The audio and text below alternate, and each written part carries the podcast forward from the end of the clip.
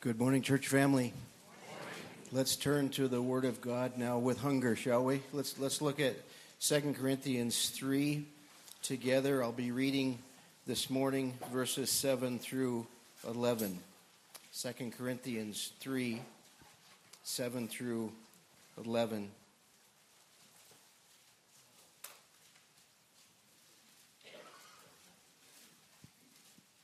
That's my favorite sound, so I'm going to wait till it stops.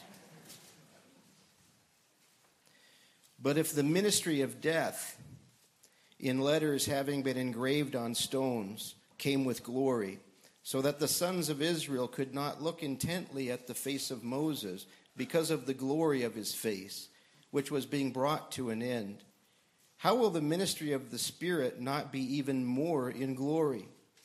For if the ministry of condemnation has glory, much more does the ministry of righteousness abound in glory.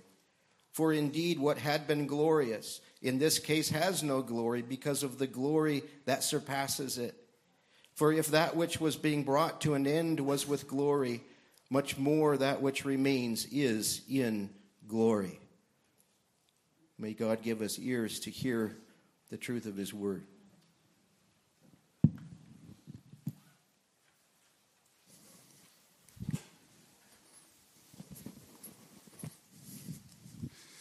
Good morning, Hayden Bible Church. What a gift it is to us to be able to meet together and open the Word together. Let's just pray. Father, we're so grateful for this time together. Thank you that we love you. Thank you that we love your Word.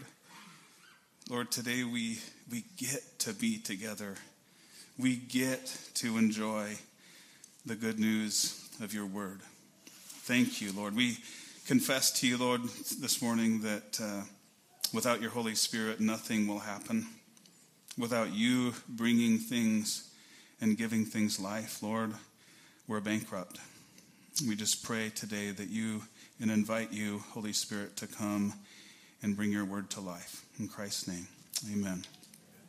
Okay, so before we start, I just got to know how many of you actually read the entire letter to the Hebrews? Anybody? Like two people? One?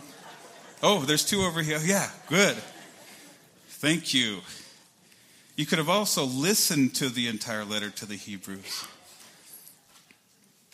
Um, this morning, I'd like to make a case for you to sincerely study the letter to the Hebrews. That's what the purpose of my message is this morning. Hebrews is a letter about a change of reality. Hebrews is about a change of covenants. Hebrews is a key to our right understanding of God's word for interpreting scripture using scripture. Just for example, it's a key to understanding passages, for instance, like Hagar and Sarah in Genesis. Remember that passage cast out the bondwoman and her son and that whole imagery of the bondwoman and the free woman connected even to galatians 4 hebrews talks about all that or in the passage you just heard from god's word the apostle paul is in 2 corinthians 3 where he speaks of two ministries first he mentions the ministry of death and then the second that you heard about was the ministry of the Spirit. In the period between the cross of Christ and the destruction of the temple, there was a massive transfer, transformation taking place for the, for the nation of Israel. Their old covenant, their old whole context of life, the life of the bondwoman, so to speak, was passing away, being cast out. And Israel's new covenant, the, the life of the free woman, the Jerusalem above, the Jerusalem of the Spirit promised by God, had arrived. And in this letter to the Hebrews, like, likely written somewhere around AD 60, we know it was at least before the destruction of the temple in the, in the city in AD 70. The unidentified writer of Hebrews is giving a sort of a sermon And in the sermon, the Holy Spirit is compelling the recipients of the letter, Jewish believers, Jewish believers who were being hurt, violently persecuted by unbelieving Jewish legalists, people refusing to repent and believe the gospel and clinging to the law and the temple that they could see standing there. So obviously it was still valid. And so it was hard for them to imagine a life of faith.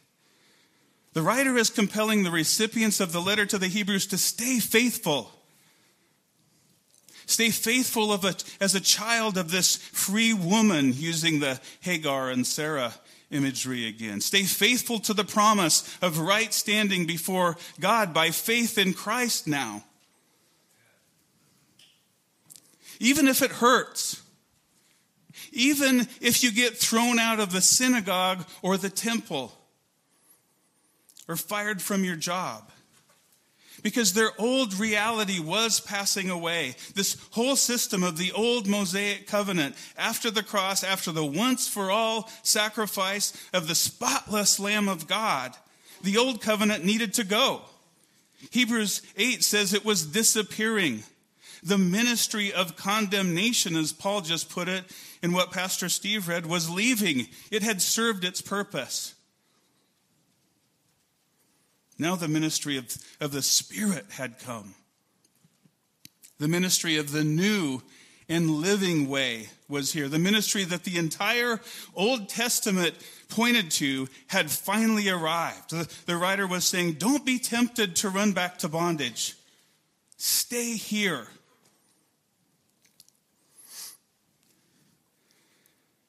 The ministry of death and condemnation, Hebrews says, can't save you. He's, he's saying it wasn't meant for that. The, the ministry had been glorious, Paul says, but now really has no glory at all compared to the glory that now surpasses it. The glory of God now in the face of Jesus Christ. This God calls the ministry of the Spirit, the new and living way. Just as a cursory overview of uh, a, a, cursory overview of Scripture shows us that the Apostle Paul was persecuted badly for preaching this new and living way. For example, in Acts 21, verses 27 through 28, Paul was standing in the temple. He was standing in the temple. Jews from Asia, upon noticing him in the temple, began to throw all the crowd into confusion and laid hands on him, crying out, Men of Israel, help! This is the man who teaches everywhere, everyone everywhere against our people and the law and this place. Besides, he even, he's even brought Greeks into the temple and has defiled this holy place. A beautiful picture, by the way, of our being grafted in to Israel's new covenant. The text goes on to say that they were seeking to kill Paul and he was ordered to be taken into custody. In his life under the old covenant, Paul himself, at the time named Paul was or Saul, was a persecutor of those walking along the new and living way. He was a persecutor of those walking under the ministry of the Holy Spirit of God.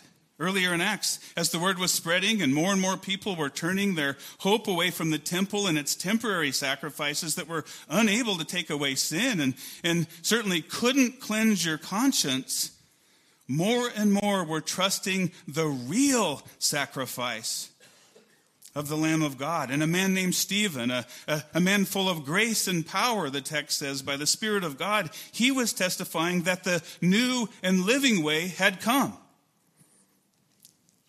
because they were natural men and couldn't hear his words that, that were of the spirit. The text in acts 6.10 says they were unable to oppose the wisdom in the spirit by whom he was speaking. Then they secretly induced men to say we have heard him speak blasphemous words against moses and god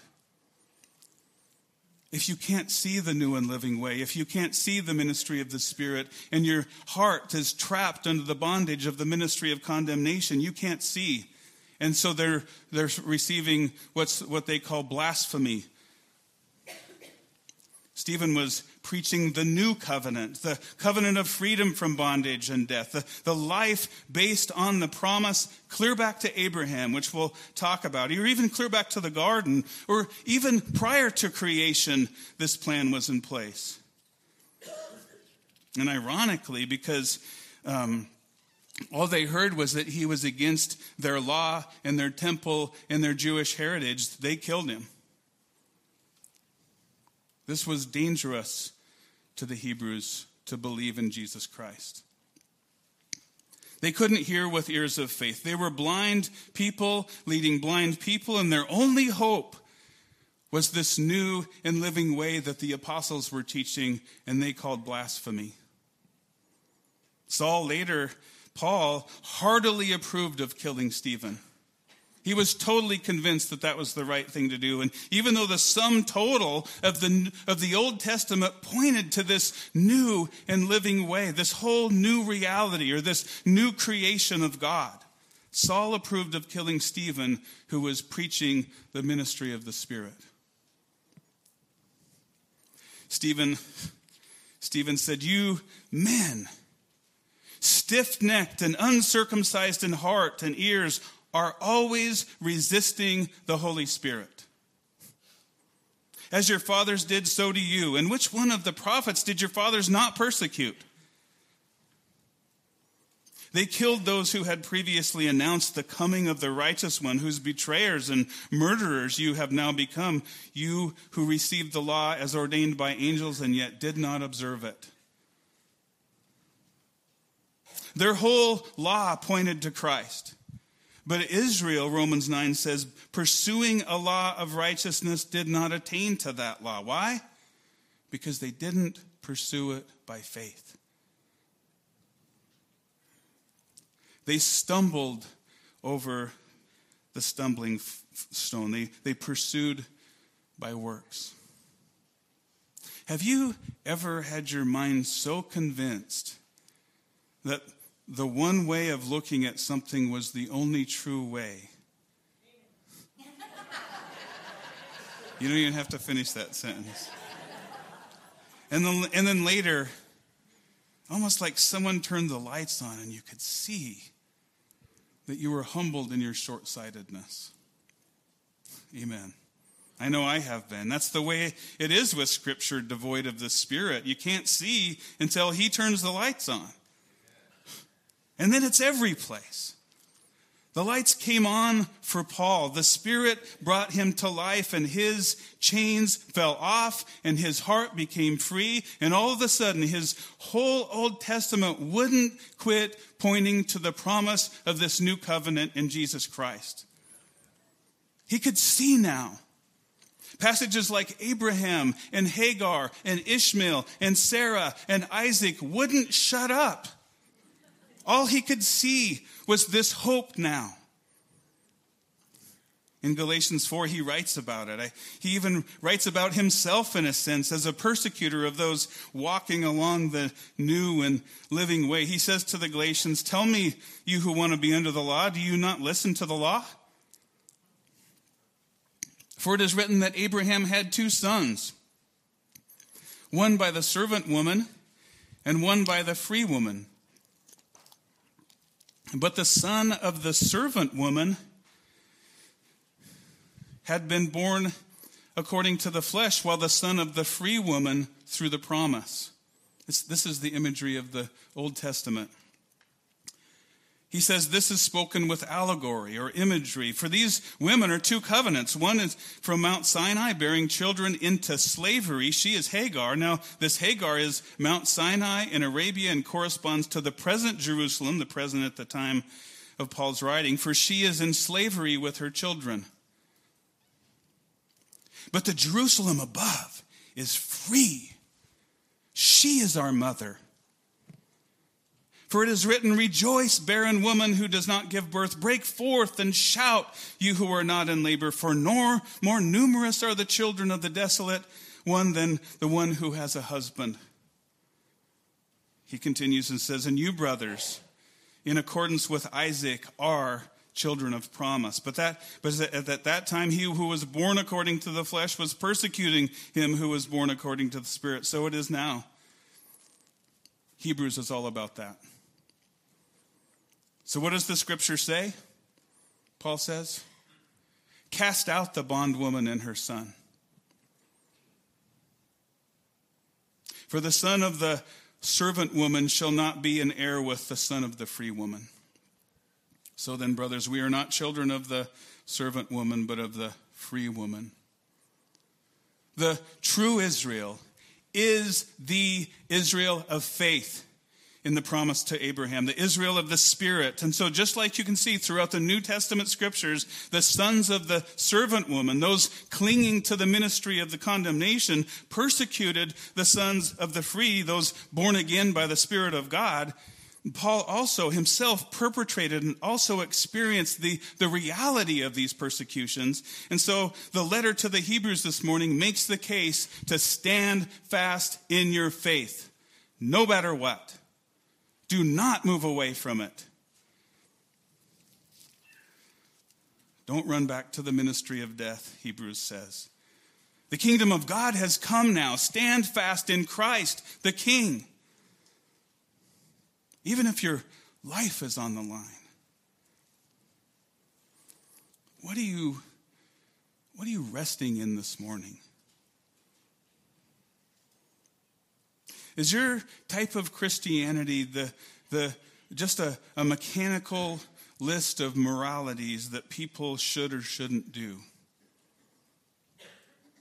Or are you alive? Is your life, life marked by the new and living way, the narrow way? Are you breathing this morning by the Spirit of God now? In my past, I, I got kind of a minor, almost insignificant glimpse of what it means to leave the status quo and enter the newness of life. I know many of you have as well. I wasn't raised to be a Christian. I was raised to tell Christians that they were hypocrites and idiots.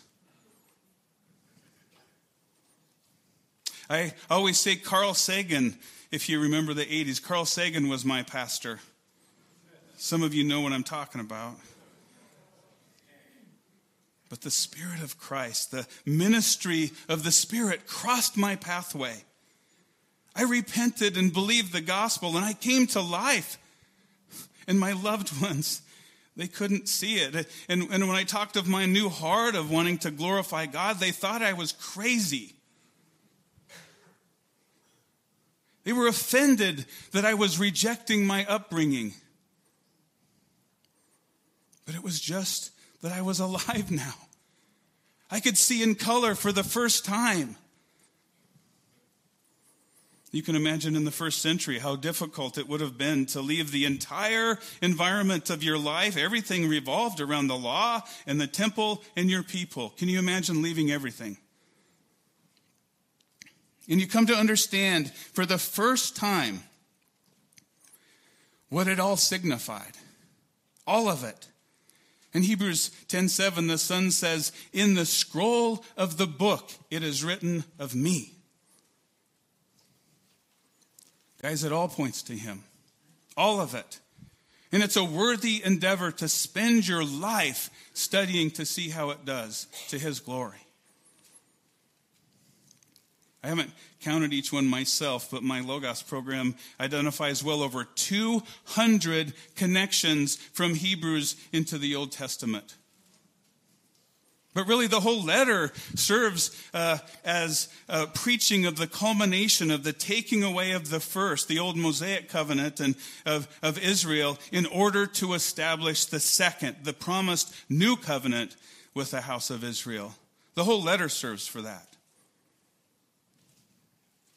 The promise where Jew first through repentance and faith, and now Gentiles as well, even from Hayden, Idaho, are sanctified through the offering of the body of Jesus Christ once for all.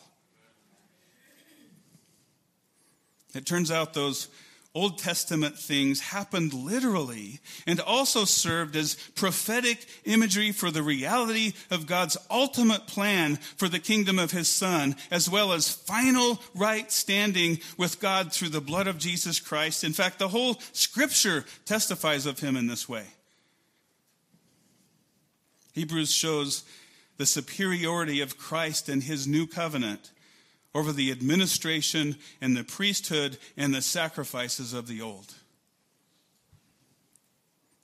And Hebrews shows how God is fulfilling his mandate to Adam and the ministry of the Spirit under the last Adam. Hebrews is a wonderful thing to spend your life studying. It turns out that the framework for this meta narrative of the Bible is found in his progressive revelation of the coming of his kingdom through his covenants. And if you think about it, you can already see it in your mind. In Genesis, God assigns Adam to being fruitful and multiplying and filling the earth with the image of God and having dominion and subduing and reigning like God in his image uh, male and female were made into his image and likeness and living out his pre fall design for us on this planet to all his glory. But we know that the deceptive works of the devil helped Adam to rebel against God. And death came in, and Adam broke covenant with God by eating to become like God. Though his, in his creaturely design, he was already in his image. Everything changed. God was going to destroy the works of the devil by bringing a second man, now, so to speak, another final Adam. Where the first Adam brought condemnation and death, this last Adam would bring everlasting life, destroying the works of the devil. In Genesis 3:15 God says to the serpent, he says, "I will put enmity between you and the woman, between your seed and her seed. He shall bruise you on the head, and you shall bruise him on the heel. Then later, thankfully, in his grace, under the covenant he made with Noah, he promised that he would maintain a world and keep mankind from destroying itself so that the work of redemption might finally be realized, even though the devastating judgment of the flood of God, uh, even through that, hope would be on the way. Hope for those taking shelter in God's ark of safety, Jesus Christ. Remember, Jesus says in Hebrews, In the scroll of the book it is written of me. Later, he covenants with Abraham and says, Rescue is coming through you. In you, through your seed, Christ, all the families of the earth will be blessed. That's the promise. Children of promise are realizing that promise from Scripture. You and I are, as believers, are recipients of that covenant promise. All who call on the name of the Lord will be saved. then, even more beautiful imagery of the promise to Abraham God brought the law, the Mosaic covenant, uh, alongside the Abrahamic covenant so we could see transgression or sin and the holiness of our great God. And God showed a key to a wonderful covenant truth in Scripture, something that re- remains to this day. He says, I will be your God, and you will be my people. That's God's desire. And the pathway to this new reality will be based on the blood of a sacrifice. And, and the tabernacle at that time and the temple exemplified that promise clear up to the day that Jesus finally took his seat on his throne.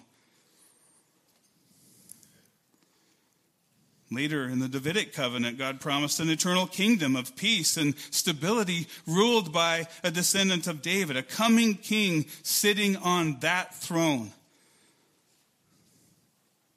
a kinsman redeemer of his people. David killed his ten thousands, right? But the true king, Christ, would overcome all enemies, including the worst enemy of all, death, worse than Goliath, even. He himself, Jesus, the King himself, would actually be resurrection and life. And his kingdom will endure forever. Let's see as the faithful Hebrews finally saw. With eyes made useful by the ministry of the Spirit, that Jesus Christ would be the promised seed, kinsman redeemer, and king who would spread the glory of God across the planet as extensive as the waters covering the sea, because he came to do his Father's will. In his everlasting kingdom, Jesus has created a Jerusalem for rejoicing and a people for joy. The text says, you, you heard the sound of it this morning as we were singing praises to his name. You and I are so fortunate to be grafted in to these people. So let's be thankful this morning as we consider Hebrews uh, for God's promises to Israel because they're all realized in Jesus Christ.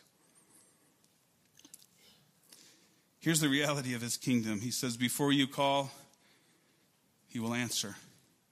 And while you're still speaking, he will hear. That's the kindness of his kingdom. Let's make sure we see as we approach Hebrews that from the history of Scripture, God purposed from before the foundation of the world a single redemptive plan stretching from the first Adam of the garden clear to its final conclusion in the kingdom of the last Adam, Jesus Christ. And the covenants of Scripture progressively unfold this preordained plan of redemption. Some people call it the covenant of redemption. They all point to this his plan for redemption and relationship and glory, where he is our God and we are his people. That's the point. You know what, guys? The covenants weren't the thing, they pointed to the thing.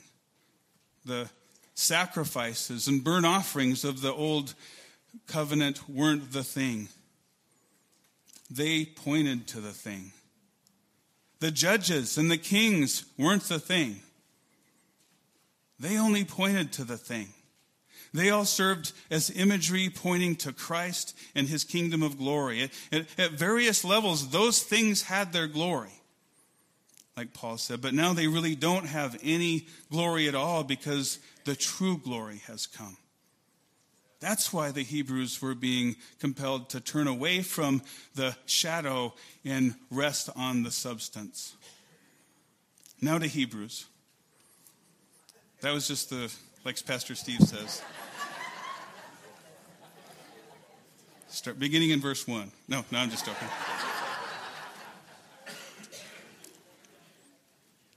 Remember that old covenant, the Mosaic covenant, was passing away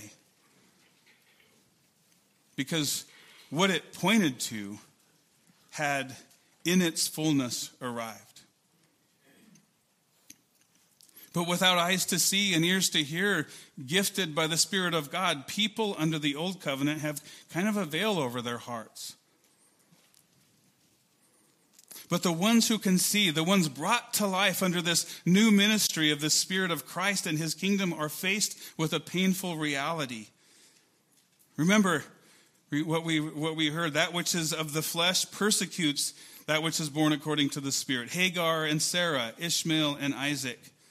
So if you've come to Christ as a first century Jew and you've left that whole system of sacrifices and burnt offerings and the temple and the leadership of those who claim to know things, but they're really full of dead men's bones, you're going to have a problem, right?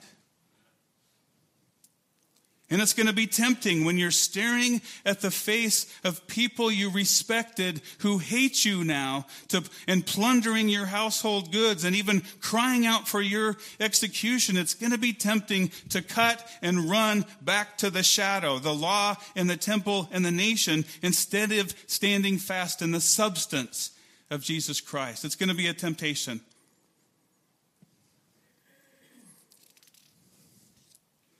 The, the Christian Hebrews, the first one saved, he needed to learn to walk absolutely and only by faith now. Because the old covenant, the ministry that condemned and pointed to the need for redemption by the spotless sacrifice of God that, that you could see exemplified in all these sacrificial system, that, that was passing away. Yet the one who could see it the ones who could see it were, were painfully being hurt by the ones who couldn't. So the letter to the Hebrews, in its essence, is compelling. Uh, it's a compelling sermon to exhort the faithful to stand fast in Christ and don't go back to the slavery of the old. If Hebrews has been a mystery to you in, in the past, that's what Hebrews is about.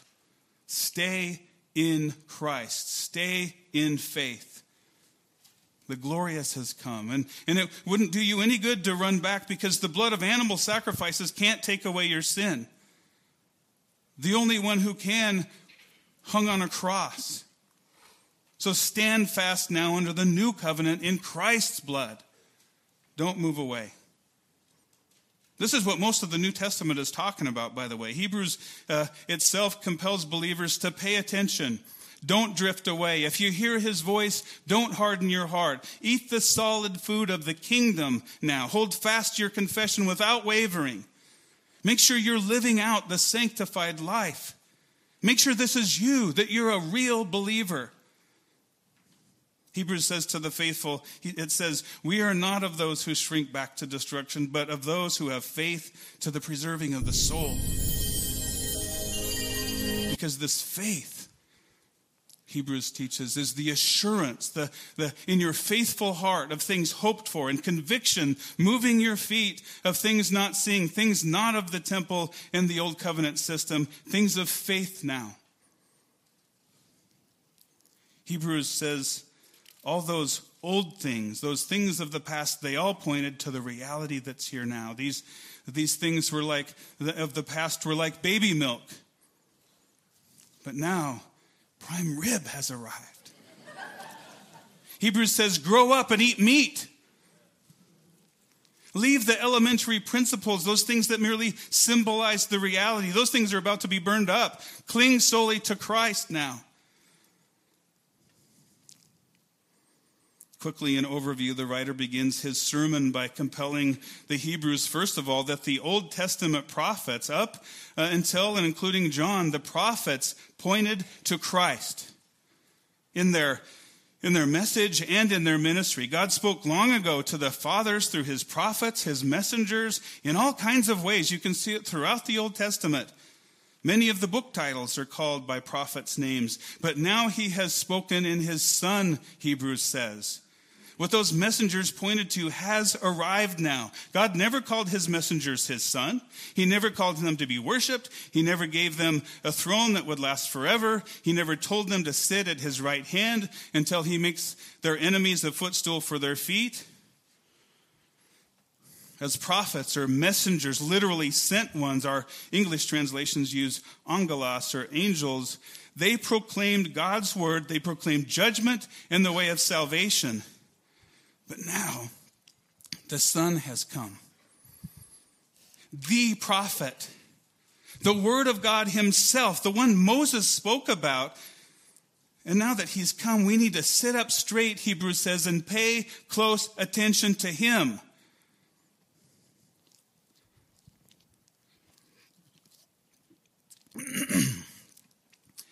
In Matthew, God says, this is my beloved Son with whom I am well pleased. Listen to him. When the disciples heard this, they fell on their faces and were terrified. Please, this morning, tremble at his word. Take it drop dead seriously. Heed what the Son says. What Hebrews is teaching is heed what he says. The prophets only pointed to him. He's the reality. Speaking of Moses, faithful in all his house under the covenant at Sinai, Moses was a servant in God's house, but he wasn't a son. Hebrews says Moses was a testimony foreshadowing the, uh, or he was imagery of those things which were to be spoken later, but Christ was faithful as a son over his house, whose house we are, if we hold fast our confidence and the boast of our hope. Isn't that beautiful? Like the prophets pointed to Christ, so too Moses pointed to Christ, Hebrews says. Hebrews goes on and speaks of Joshua, the faithful conqueror of the literal physical land, by his walking in faith and trusting God for victory in the face of occupying enemies. Joshua brought the nation into the land of promise. They didn't, they, they really did enter into the land flowing with milk and honey, but it really wasn't real rest. Because the true rest and the true land was something greater than that. Hebrews says if Joshua had given them rest, he would not have spoken of another day after that. So, just like the prophets, like Moses, Joshua, and his victories only served as imagery for what was real and what would be realized in Christ, the true victor and the true place of rest. Remember, what did Jesus say? I will give you rest. Joshua's victories were only a, a dim shadow of the reality because Joshua also pointed to Christ. Only those who are obedient to the call, those who flee the wilderness and cross over into the land of promise, enter the true rest of Christ, entering by faith now that the substance has come, and only those will find rest for their souls. How do you know? Hebrews helps us again and says the word of God is living and, and, and active and sharp, able to peer into the deepest recesses of your soul, and it's able to judge the deepest thoughts and intentions of our hearts. In the face of the Word of God, the, the sword of God's Spirit, your salvation will either be confirmed or, your, or your hardness of heart will actually be brought out to the light. It knows you by the Spirit. Your lack of true rest in Christ will betray you. Of course, Hebrews teaches us that the old covenant priesthood even pointed to Christ. And the priests of the Mosaic, in the Mosaic covenant, they offered gifts and sacrifices for sins. Their ministry served to help the Israelites have access to worship God for a time and to maintain a level of rightness before God. The priestly ministry would at least hold God's wrath at bay for a time. But the problem was that the priests were sinful themselves. Plus, there was no propitiation that came out of their ministry. And all their ministry could accomplish was to remind people of their sins year by year. The text says in Hebrews. Besides that, they had to offer sacrifices for their own sins, and also the impurities of the actual tabernacle and temple had to be atoned for. Praise the Lord that the ministry of these priests, the ministry ordained by God Himself, by the way, in the tabernacle and temple, only served merely as imagery for the true thing that was coming. The great eternal high priest Jesus Christ, who is the true temple of the living God. The place of full propitiation Jesus Christ accomplished full, accomplished full appeasement of God's wrath for all who believe, Jew and Gentile. Speaking of the priest, Hebrews also teaches us that Melchizedek pointed to Christ. Melchizedek was a priest of the Most High God, the text says, but not according to the Levitical priesthood in the Old Covenant. All the priests in the Old Covenant died, by the way. But this mysterious Old Testament figure, Melchizedek, whose name means King of Righteousness, King of Salem, which literally means King of Peace. Hebrews says, who is without father, without mother, without genealogy, having neither beginning of days nor end of life, but made like, or the ESV says, resembling the Son of God, he remains a priest continually.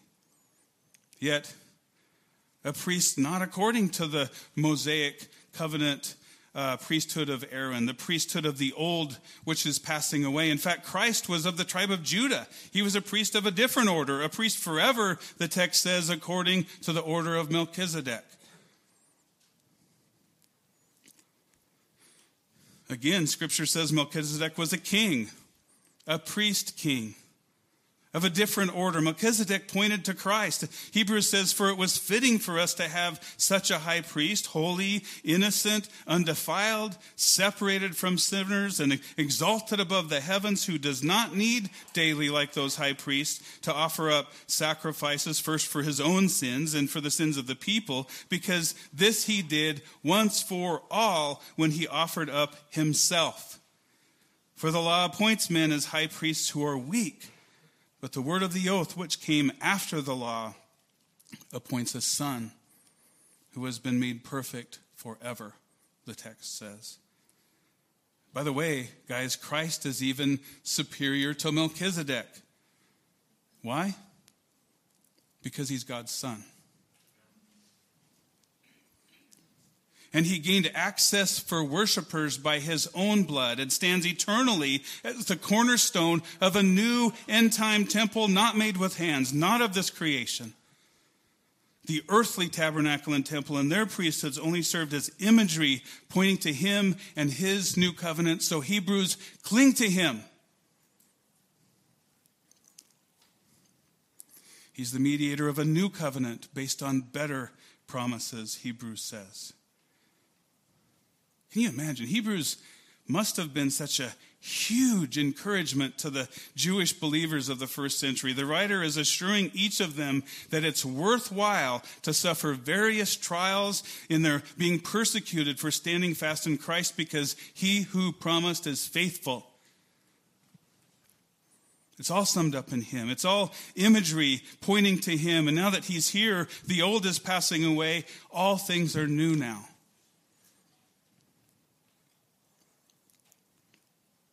As Pastor Steve shared in his message last week regarding building our treasures in heaven, one of the most beautiful truths of Scripture is that the reward Jesus and his humanity sought was the reward of the preparation of his bride. His earthly ministry was fraught with sorrows, fraught with hardships and persecutions. The Hebrews were experiencing things like this. Yet he persevered for the joy set before him. For a bride made ready, washed, clean, and made alive in the Spirit. An inheritance that extends to the very ends of the earth, and your seed, he said to Abraham, all of the families of the earth will be blessed. Your throne, O God, is forever and ever, the text says. So come on. Don't you want to study Hebrews? I know the ones that didn't read it or listen to it want to now. As we remember the cross this morning through communion, we remember that our Savior Jesus drank each drop of the condemnation of the ministry of death the ministry written on tablets of stone so he could bring each of us who believe into the ministry of the Spirit, the new and living way. What had been glorious in this case has no glory because of the glory that surpasses it now. I need no other argument. I need no other plea. It is enough that Jesus died and that he died for me. The grace of the letter, the, the letter of the law, is that it condemns men to death. So that by the Spirit, you and I run to Christ for life. The new and living way is the way of the Spirit of God. It's the glorious way. It's the new way of power and affection for obedience. It's the way of slavery to righteousness now, to the glory of God by his spirit in us. Hebrews 12:28 reminds us that since we are receiving a kingdom which cannot be shaken, let us show gratitude by which we may offer to God an acceptable service with reverence and awe. As our servers bring us the bread and the cup, let's sing the word to the Lord with grateful hearts.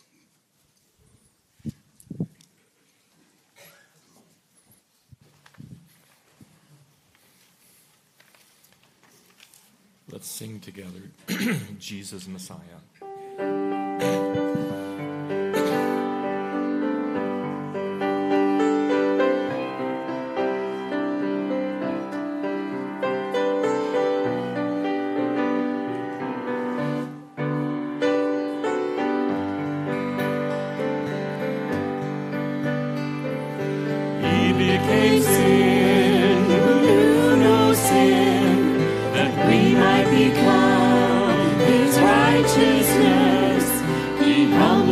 Himself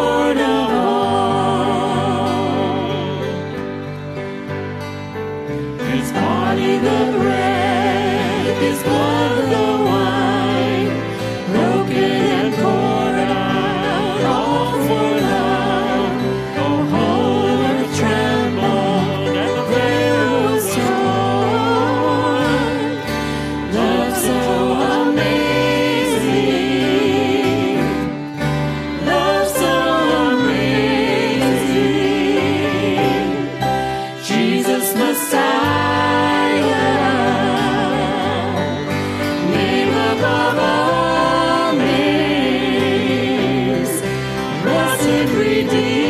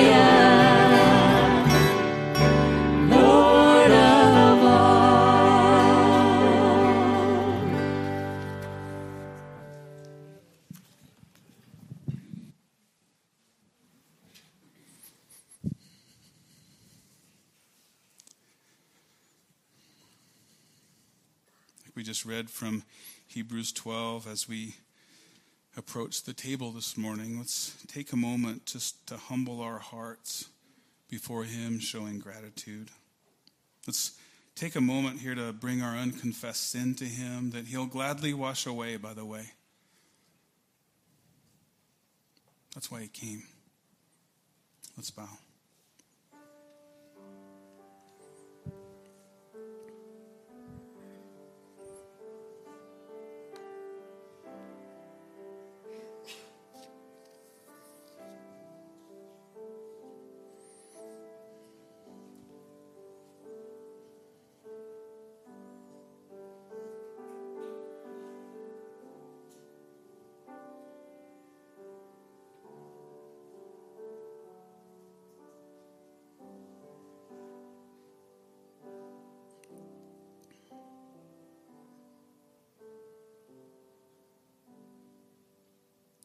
We're so grateful that you sent your Son to destroy the works of the devil. And by his death, burial, and resurrection, Lord, he did just that.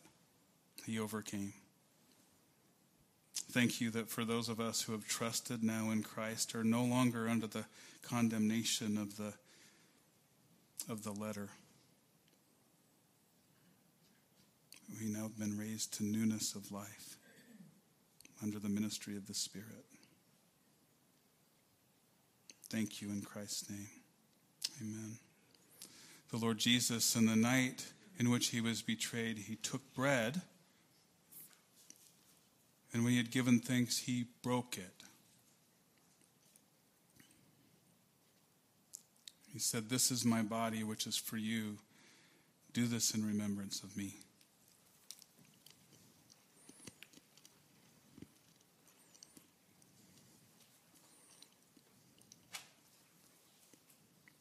The same way, he took the cup also after supper, saying, This cup is the new covenant in my blood, in my blood. Do this as often as you drink it in remembrance of me. For as often as you eat this bread and drink the cup, you proclaim the Lord's death until he comes. Let's close in prayer from Hebrews 13. Now, the God of peace, who brought up from the dead the great shepherd of the sheep through the blood of the eternal covenant, our Lord Jesus, equip you in every good thing to do his will by doing in us what is pleasing in his sight, through Jesus Christ, to whom be glory forever and ever. Amen.